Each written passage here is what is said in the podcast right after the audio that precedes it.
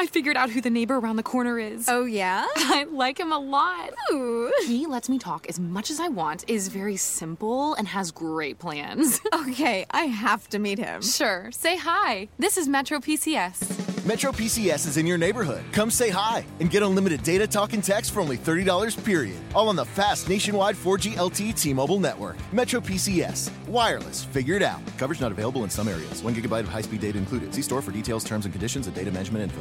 Blog Talk Radio.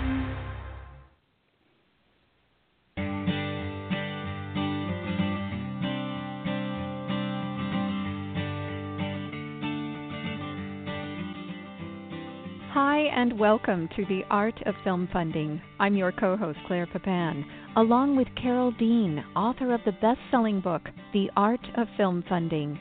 Carole is also the founder and president of From the Heart Productions and the host of this show. Don Schwartz is an actor and journalist. His book, Telling Their Own Stories Conversations with Documentary Filmmakers, is available from Amazon. His film reviews and filmmaker profiles appear regularly on FromTheHeartProductions.com. Carole Dean and Don Schwartz love documentaries, and they created this show to encourage people to watch more documentaries. Oh, Claire, we find that documentary filmmakers are our most precious asset in filmmaking, and we highly recommend them. And that's why we created the show so that we can share some of these great films that people who are working and don't have time to do all the the research they need to find out which shows to watch. We can give you uh, a report on about five shows once a month to let you know what's out there, so that you can choose which ones you think you would really enjoy. All of which we always pick films that we both love. We think that's really important filmmakers have a hard enough time. They don't need any more criticism. They need support. So, Don, give us your review of A Ballerina's Tale. It's her biography. It's directed by Nelson George. And Misty Copeland is an African American ballerina. And she has broken multiple barriers in the rarefied world of professional va- ballet. And uh, along the way, she has found pop stardom and also she's headed to movies. She's going to be uh, one of the main characters in a narrative film directed by the the legendary Swedish director Lasse Hallström. Uh, Misty made history by by just by being the first American African American ballerina to become the prima ballerina for a major ballet company. Uh, and uh, and she's had a, a number of breakthroughs along the way. Uh, one of the most dramatic ones was in, in 2013 when she had the lead role in Stravinsky's Firebird, that was at uh, New York's Metropolitan Opera House. Her performance was an utter triumph, and uh, afterwards, very quickly afterwards, in, in hushed tones, she confessed to having danced with pain. It sounds like it was pretty serious pain, which adds to the challenge of that triumph that she she uh, attained. Misty spent uh, many months uh, overcoming uh, her debilitating injury, and and uh, uh, against all odds, she became that first African American prima ballerina. And one of the things I, I like about this film is that Misty tells her much of her own story, and I like it when people tell their own story. And uh, along the way, we are also treated to a lot of her performances throughout the film. So you're getting two films in one. You're getting a performance film, and you're getting a really dramatic and a really inspiring and a warm film story about about uh, a per- human personal triumph. And I, I thought about the film afterwards, what it what it did to me, and three words came up. This film is exciting, it's thrilling, and it's it's heartwarming. And uh, my bottom line is the world of ballet will never be the same. Well done, Don. Well done. Thanks. I I uh, I totally agree with you. I'm so glad to hear you enjoyed it. Now let's get to Fear of 13 because I I this is a film by David Sington. Uh, he talks about Nick Yarris, and Nick is on camera most of the time Nick went into jail as an addicted 20 year old, and he came out a well educated, highly articulate man. The Fear of 13 by David Singleton is, to me, a top documentary. He chose an excellent character to relate his story because Nick has an uncanny talent for storytelling. His timing is excellent. His verbal descriptions of events are peppered with his own sound effects, allowing you to see and hear the event just as he did. I was mesmerized, and I really enjoyed every minute of this film. And it has a great surprise ending. Shocked me. I would say that this gripping story is technically flawless. From the first 10 seconds, you're engaged by Nick's storytelling, and Singleton supports his story with clever reenactments and visuals that bring the emotional edge of the film home to the viewer. Uh, Nick discovered books in jail, and this discovery and his focus on his vocabulary are highly commendable. It developed his love and respect for books, and it is the background for his highly incredible ability to envelop his audience in a well delivered story. So I recommend it. What do you think, John? I love this film. Uh, oh, by the way, uh, this is a Netflix film. You can find it on Netflix, as you also can find A Ballerina's Tale on Netflix. Uh, there is a there are a lot of documentaries about injustice in the United States, and they're all very powerful because injustice is uh, a tragic a, a, too too common tragic event. But this film may seem like it's uh, uh, just another film about injustice in America, but but that's not right. It's not a polemic. It is a character study, and all the lines in this film are spoken by Nick Yarris.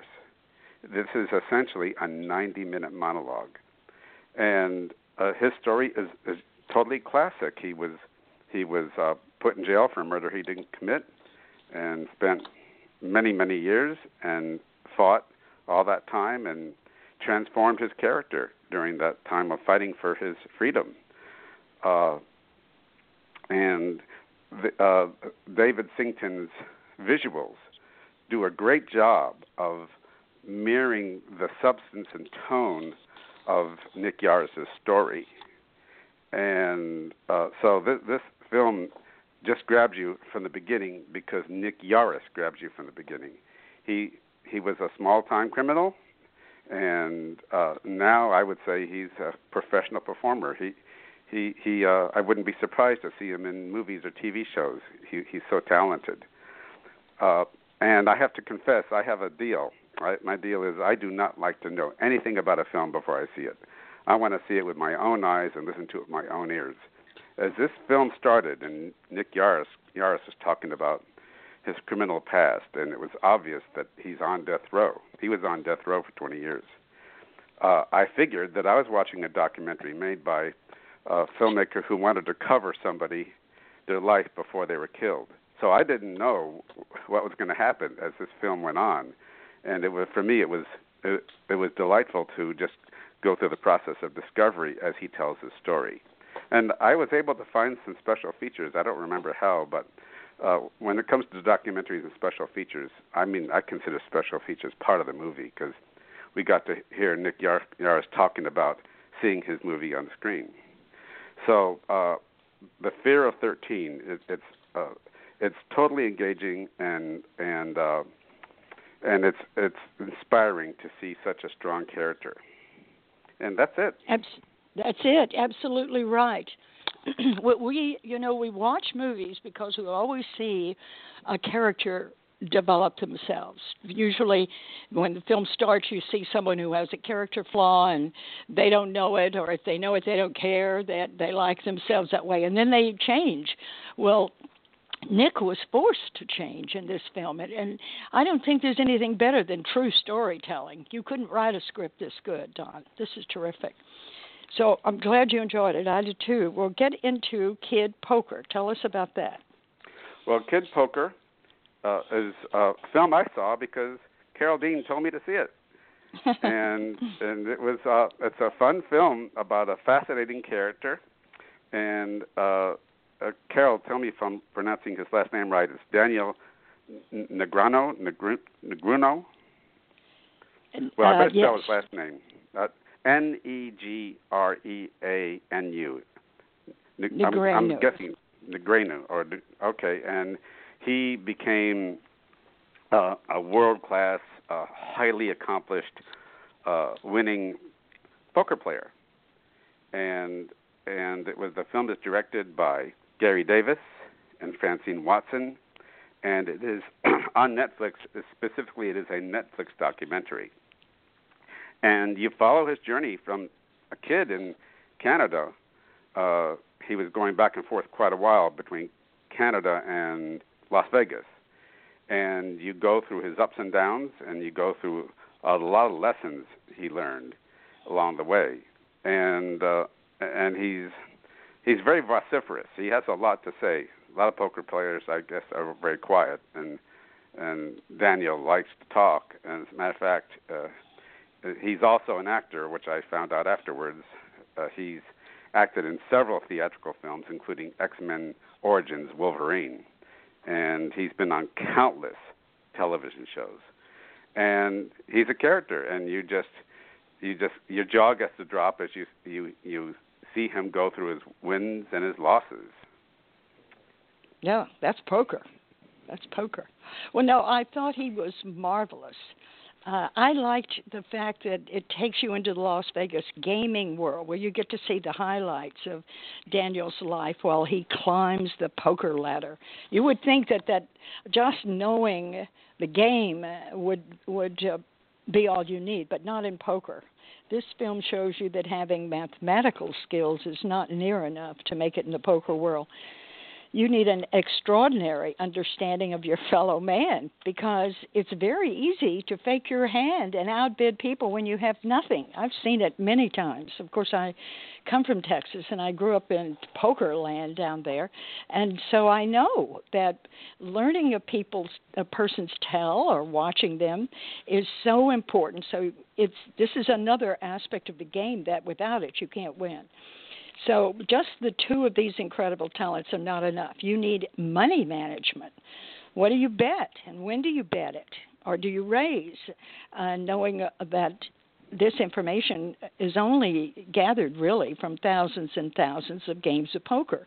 And uh, my grandmother was a good poker player, player, and she took a weekly expensive taxi ride to the richest part of Dallas, and she always came home a winner and I loved it because she would uh, she always made clothes just for me, my own designs, and it was so much fun. And I always knew when she walked in that door smiling that there was a new dress on the way. But my favorite part of Kid Poker, uh, poker is when Daniel showed us his vision board. Even with six World Series of Poker bracelets, he has a vision board and he sets goals and he goes after them he is self motivated, he puts the pressure on himself to achieve, and everything starts with clear intentions. And he is a, he comes from the place where that when you believe it, then you put it to work. And when he gets in a, bad, a very bad place, he recognizes it quickly and he shifts out of it. And he asks, How am I responsible for creating this? How can I change what I am in this moment. How do I really want to be? And this he, is the way he handles loss, and he moves to the next hand uh, or the next day. But he's in power. So if you like games, I say to you, this is a film to watch. Or if you like poker, if you've ever been enthralled by watching poker online, you would find this an interesting film because you you start with a kid who is gifted with mathematics and you think oh well he'll just soar to the top but that's not what happens. And it's really worth watching to see the whole film. So now don let's go to drone. Tell us what you thought of that film. Drone i also saw it on netflix. It is written and directed by uh, Tonje Hessen Schei. The last name is S C H E I again, the, it's a one-word title, drone, and uh, a, a former drone operator named Brandon Bryant opens the film. He is talking about his painful emotions uh, as he, he he experienced after he left the service. Uh, he's haunted by the knowledge that he participated in the killing of innocent human beings. Uh, Brandon Bryant appears uh, throughout the film. His his interview is peppered throughout the film, but he appears last, uh, uh, um, providing testimony to uh, the United Nations. Uh, Schei's film gives a brief outline of the history of drone deployment uh, for military purposes. Uh, again, we're speaking primarily of the United States. And the central focus of the film, in terms of time, screen time, is about the killing of civilians in Pakistan. We see and hear from victims. Uh, we also learn about efforts to, to hold the United States accountable for its actions and attempts to stop the killings. Uh, this this film brings up issues above and beyond drones. They uh, uh, obviously oh oh I left one thing out I wanted to, to say. In addition to a history of drones, he uh, uh, uh the director also includes a, a projected vision of warfare by autonomous devices. So uh, the, again, this brings up general issues of war beyond the issues of drones. Uh, they use drones for attack, uh, for essentially killing leaders, uh, and this is uh, uh, you you you hear the phrase whack a mole bantied about when talking about our attempt to stop uh, uh, Islamic terrorism, and I've often wondered that doesn't make sense because it's obvious that the more killing we do, the more killing they will do. And uh, at the end of this film, at the end of Drone, there is uh, a statement by Colonel Lawrence Wilkerson, and he was the chief of staff to Secretary of State Colin Powell in the years 2002 to 2005. And I want to read the statement to you because uh, it, it, I think it, it's a very fitting uh, uh, statement regarding our use of drones. The United States has become a national security state whose raison d'etre, which means the reason for existence, is war. We've created a terrorist industrial complex that is self perpetuating and now searching for the reason for this constant state of war. Terrorism is the perfect case for us. We can do this forever. And when I heard that, I felt so uh, affirmed because I've I've been thinking about the idea that we have created the perfect enemy. We have created the perfect justification for nonstop war. Uh, so drone is uh, uh, is obviously provocative, evocative, it's confrontive, and it's one of those films I think everybody should see. And uh, that's what I have to say about drone. That sounds wonderful. I think it is important that we see it. Um, sometimes I wonder if our government doesn't fund films that, uh, like Eye in the Sky. I mean, that gives you uh, you, once you see that, you think you truly understand what's going on with drones. You think you see both sides, but I don't think you do. And I think that uh, that filmmaker who made this was uh, should be awarded a gold star for bringing this information to us. This is marvelous. Thank you very much. So now, tell us your review on Spring and Arnaud. Uh, Spring and uh, I, I, wasn't quite sure how to pronounce it, but I believe it's Spring and Arnaud. Arnaud. Uh, yes, uh, is uh, about a couple, and the woman's name is Spring Hurlbut, and I apologize for mispronouncing it, and Arnaud Maggs. And we have, uh, as our interview for uh, today, uh, one of the filmmakers of Spring and Arnaud, Marcia Connolly. So we'll be talking to her after we talk about the film. Uh, so Spring Hurlbut is a successful artist, and Arnaud Maggs is also a successful artist.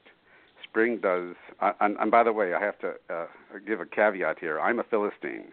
I, I don't pretend to understand art. uh, but uh, uh, uh, Spring tends to make what I think might be called installations, and Arnaud is a photographer, and I will look to Marcia for correcting me there.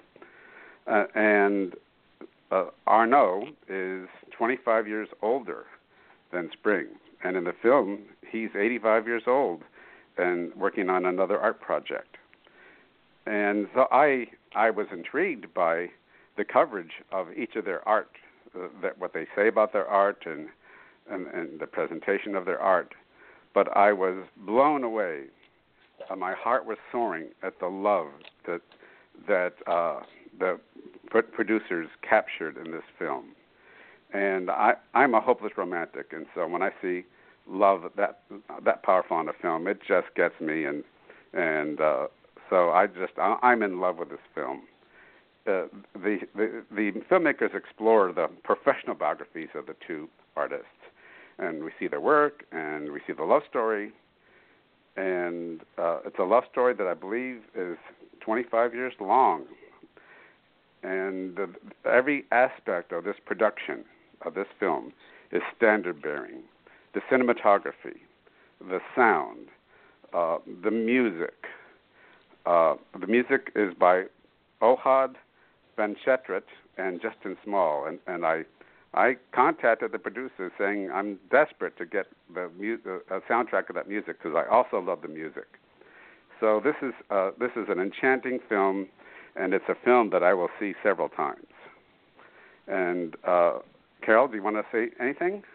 I think it's brilliant. I'm so happy that uh, that we or we're able to review her today. So talk.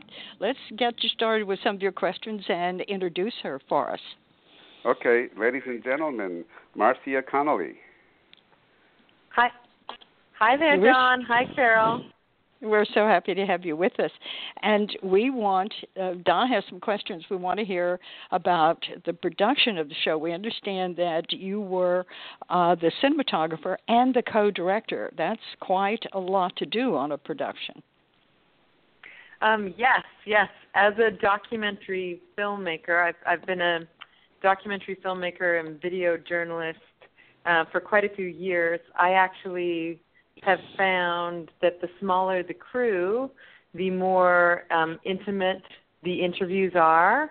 Uh, so it, it's kind of for me. I have actually shot all of the films that I've directed, all of the documentaries that I've directed. So for me, that's that's really integral part of how I work. Smaller the crew, the more um, personal and the more intimate. This is so true. A friend of ours who won our film grant went off, and and he's been working with the Learning Channel and just other places, and he works with one other person, the two of them. That's it. Yeah. So for uh, on this film, um, Katherine Knight is the co-director, and uh, we kind of we we are we are long-term collaborators and you know the films that we make together are you know very different than the films that we make independently because they we really build on each other's skill sets. So mm-hmm. how it usually works is that we kind of really uh, think about what our intention for each interview is going to be, um, and then but then I often do the interviews by myself. That was the case with Spring and do you ask them to be interviewed by yourself so you're just there alone? Yes with them or if i was doing an interview with both spring and Arnaud, then obviously it would be the three of us. That's fabulous. And uh, so how do you choose your backgrounds? Do you decide up front if you're going to do green screen or not? And then uh, um, do you, what do you go see the house, see the area, or choose your locations where you're going to shoot before uh, the shoot day? Um, so if we, in terms of the film, like um, Spring and Arnaud, both Katherine and Katherine Knight and myself, uh, we knew Spring and Arnaud very well uh, beforehand. I actually lived I lived in the same building as Spring and Arnaud for many years, and I had collaborated with Spring. I actually filmed one of her pieces that's featured in the film Airborne, and Katherine had a long-term relationship with Spring and Arnaud as well. And a lot of Spring and Arnaud, um, a lot of the ways that the interviews happened and everything else were really quite organic. So a lot of the um, what could be called interview material came out of verite situations, both in France and in Toronto, both in their living uh, space and within their studios.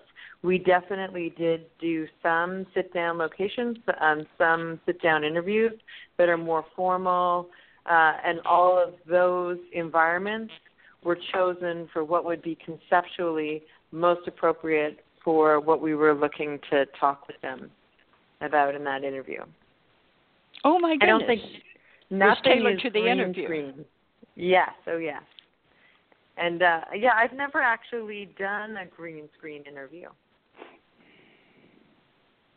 Well, this makes it. Uh, that's why it was so up close and personal. The film felt that way. Well, let me ask you something. How do you choose what to shoot for Verite? I think, um, well, with something like with a verite film, you end up with a very high, uh, very high shooting ratio. Uh, I think a lot of our footage, as you can see from the film, a lot of the footage was shot in France. They have a, they had a summer home in France. France was integral to both of their practices. So Katherine and I um, both went to France for ten days. It's kind of some of the things that happen in France are very core to their practice. A lot of their works have originated from objects that they've collected there at flea markets. So flea markets are very integral to their work. So we knew that we would go to flea markets with them, um, meals, everything within Spring and Arnaud's daily life is almost as considered as their artwork. So meals are not something that are slapped together. Meals are were very considered, so we knew that we wanted to film them eating. Uh, they were big kind of on rituals, so we knew that we wanted to film that. And, you know, their time in France is kind of all about collecting. So we, we definitely wanted to do that. And they would, um, they kind of each, there was things that were very important to them that they wanted to have part of, uh, part of the film. So each of them would kind of say like, um it was it was funny. In the beginning they would almost cross program with each other. There was always kind of a healthy level of competition there where i would be filming an interview with spring and arnaud would come in and say you you might be interested. I'm doing uh an installation in the courtyard playing with the morning light and this is the only time that it's going to happen. So you may want to consider filming it. And so I had to have kind of a, a very like um delicate conversation with them about why they could not cross program uh, like they could not cross program events that there was one camera and that they would get equal billing but that they definitely had to respect if we were filming with the other which they did because they are definitely each other's number one fans but as they talk about you know an artist very much has to promote their own work and very much advocate for their own work. So Spring talks a lot about how, well, talked about in the film, how they both have, out of necessity, healthy egos, especially when it comes to their work. And so they, they definitely, that was present in the film as well. So, yeah. Oh, that's marvelous. Well, any artist these days who can support themselves and even have two living uh, areas in uh, in Europe and in America, they have to be doing something right. Oh yeah, for sure.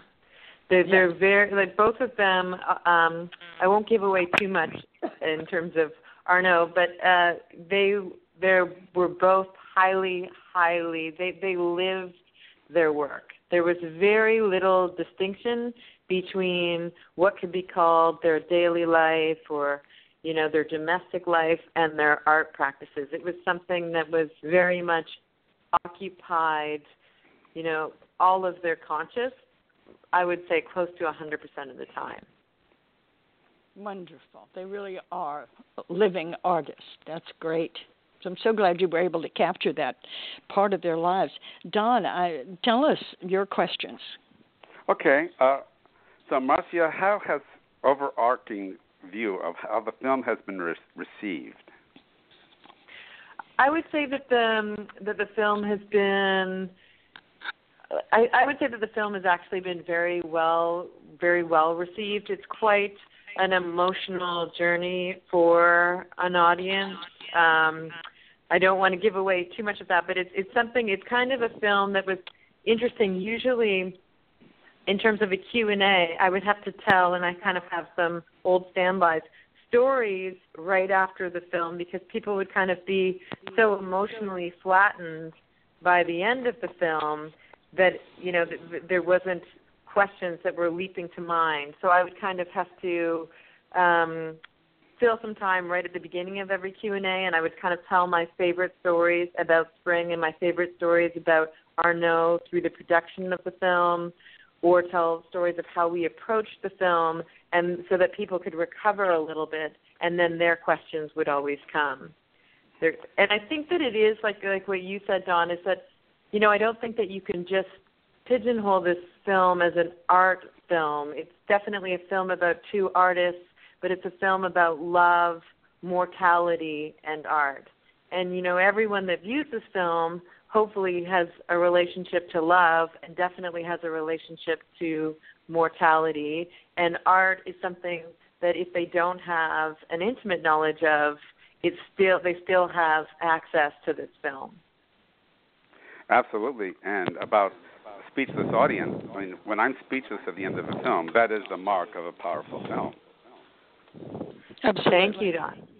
Yes, and, and also, uh, also the, the the moments of love you capture there, that is very rare in, in seeing those moments on film. That that is, I, I cannot overstate how how valuable and rare those moments are that you captured. I I just don't have a memory of of being so moved by uh, those moments uh, in a documentary.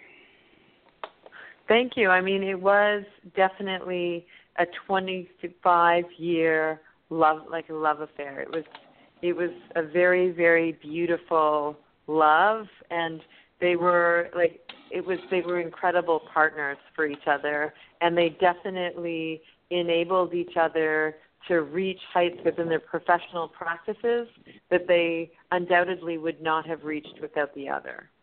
For sure. Wow. I want to make I a, love a clar- I want to make a clarification uh, for listeners. Uh, Arnaud is spelled A-R-N-A-U-D. I want to make sure we, if, as you go to look for the film, Spring in Arnaud, and Arnaud is A-R-N-A-U-D, and it is a first-run features documentary. Well, well, tell me, what did Arnaud and Spring say about the film? How did they like it? Well, um, I will be giving away things to our viewers. Um, Arnaud actually passed away before um, the film was edited. Uh, Oh.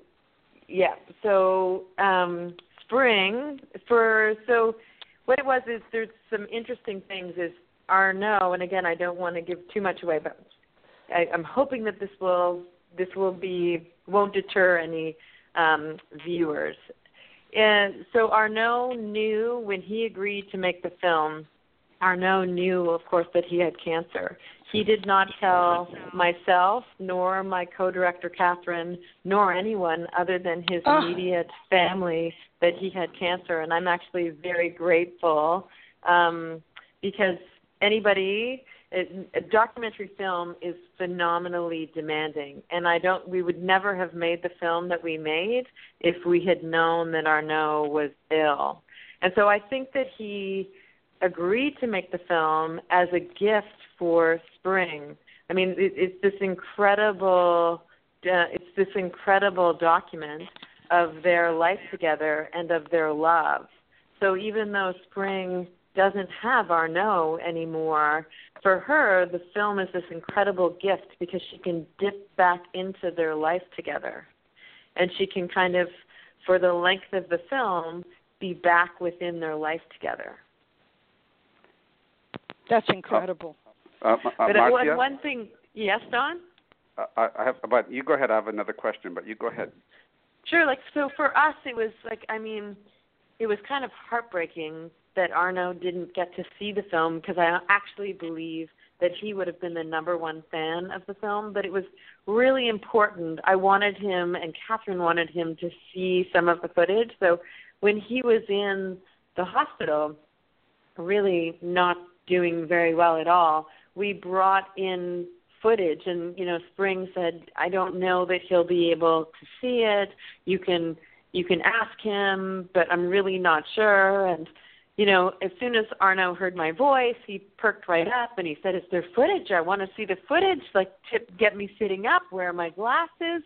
And he was. It was actually. It was unbelievable because there he was in his hospital bed, and he was pumping both his fists up in the air, just laughing and wanting to see it again. And he just oh, said that he that he loved it. And it was interesting. We had a phenomenal editor. Jared Raab was our editor, and he really you know, I can't sing Jared's praises enough. Jared's gone on to be a phenomenal filmmaker, but he was we were really lucky to have him as an editor. And once it was clear uh, and far more known that um Arnaud was dying, he said, When are you going to do the last interview with Arnaud? Because it can't just be that the film ends with a dedication to him.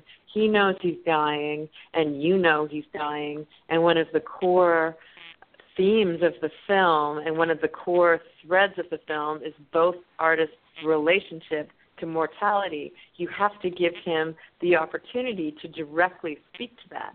And I said, You know, Jared, are you asking me to go?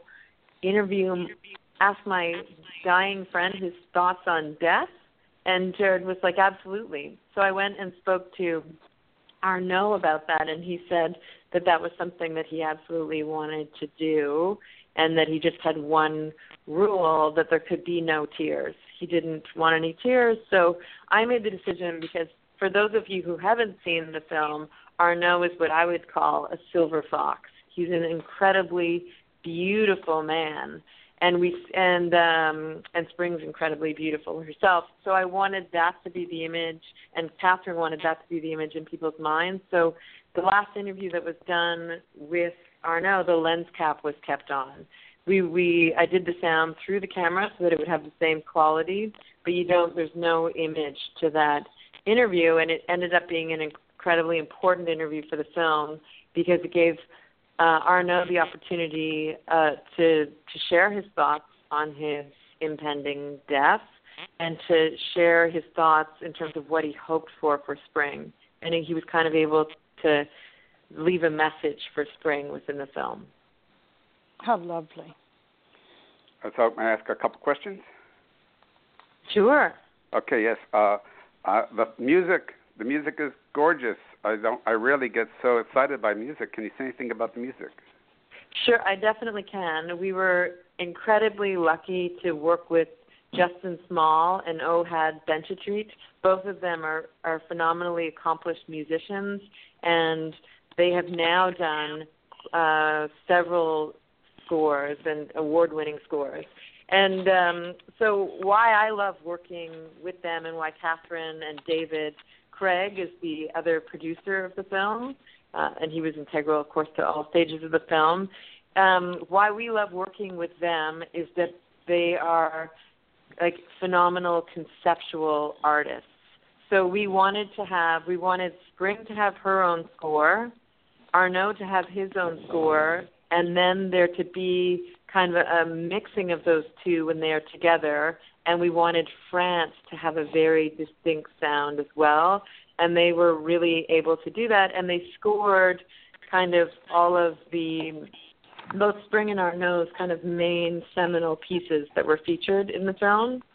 And so they really they really understood uh they really understood the, the work you know and and it was something that i was actually quite nervous about and something that i know spring was incredibly nervous about to have music put underneath someone's artwork absolutely shapes the viewer's experience of that work so that's something that's quite you know nerve wracking and they are brilliant and spring couldn't have been happier as were we Good. So you you know it's my lifelong dream to be able to get that soundtrack. Okay, I'll have to work on that for you, Don. Please, please. And and, and uh, so the last thing is, uh, since Spring in Arnaud, you produced Strange and Familiar uh, Architecture on Fogo Island, and that's also out on first run. But I'm wondering, what's next? Well, we'll have to just we'll have to just see. Since those films, I produced something else. I produced uh, a son. So that's kind of something that I'm focusing on right now. It's a, it's a big project, Don. It's a really big project. As, boy, you know, he's going to have a great doc- he's going he's going to have a great documentary of his life. Yes, yes. I hope so. Yeah, Or, it's, oh. um, the, I will definitely, and Katherine and David will definitely make uh, more films in the very near future, but there isn't anything that is in production at this moment. And I just wanted, I just wanted to say, like, for us, we really see the film as kind of on it's Spring and Arnaud. There's kind of like, and their relationship to art, love, and mortality. Oh my God! Sorry, Don. I, I don't know if I if I hijacked your last question. Oh, that that was it for me. Oh. Well, you've done such a marvelous job, and thank you very much for sharing all this information with us. I have to agree with you. I have two children. I say that my son was my low budget production because little boys are you can buy twenty twenty nine cents worth of toys and they're gone for a day, but girls are high budget. So, wh- what did you have? What is your child? Um, he's. Uh, I had a son, and uh, we actually gave him Arnaud's name as his middle name. So his name's Oh. uh, Harlan Arno. Well, how lovely. So, um, we'll see if he has any artistic tendencies. Won't that be interesting? Yes, for sure. And what's his birthday? He uh, June ninth. Oh, great. Great. Well, thank you so much for being on the show. So, uh, when you get into your next film, let us hear from you. We'd really love to be part of in hearing about your film while you're making it. That's even more exciting. Thank you, Carole. Thank you, Don. Well, It's thank a pleasure. you. Take care, and and Claire, thank you for helping with the show today. Oh, you're most welcome, Marcia. I was very happy that you could join us as well. And Don, thank you too. Okay, take care. Bye. Goodbye, everybody. Bye. Bye. Now, in its second edition, Carole Dean's popular book, The Art of Film Funding, has 12 new chapters to cover all areas of film financing and how to avoid expensive pitfalls.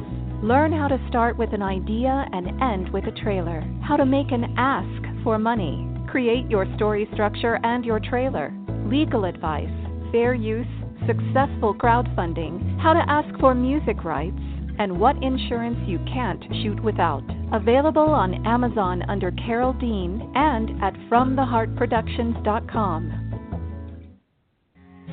I want to remind our listeners that David Raiklen is a brilliant and talented award winning musician who scores films and can compose music for a trio or for a full orchestra. David is a very good friend to the independent filmmaker and comes highly recommended by From the Heart Productions. If you need music to help tell your story, please contact him at davidraiklen.com. That's David, R A I K L E N dot com. And Carole and I want to thank you for tuning in to the Art of Film Funding. Please visit our website at FromTheHeartProductions.com. You can also find us on Facebook and Twitter. Good luck with your films, everyone.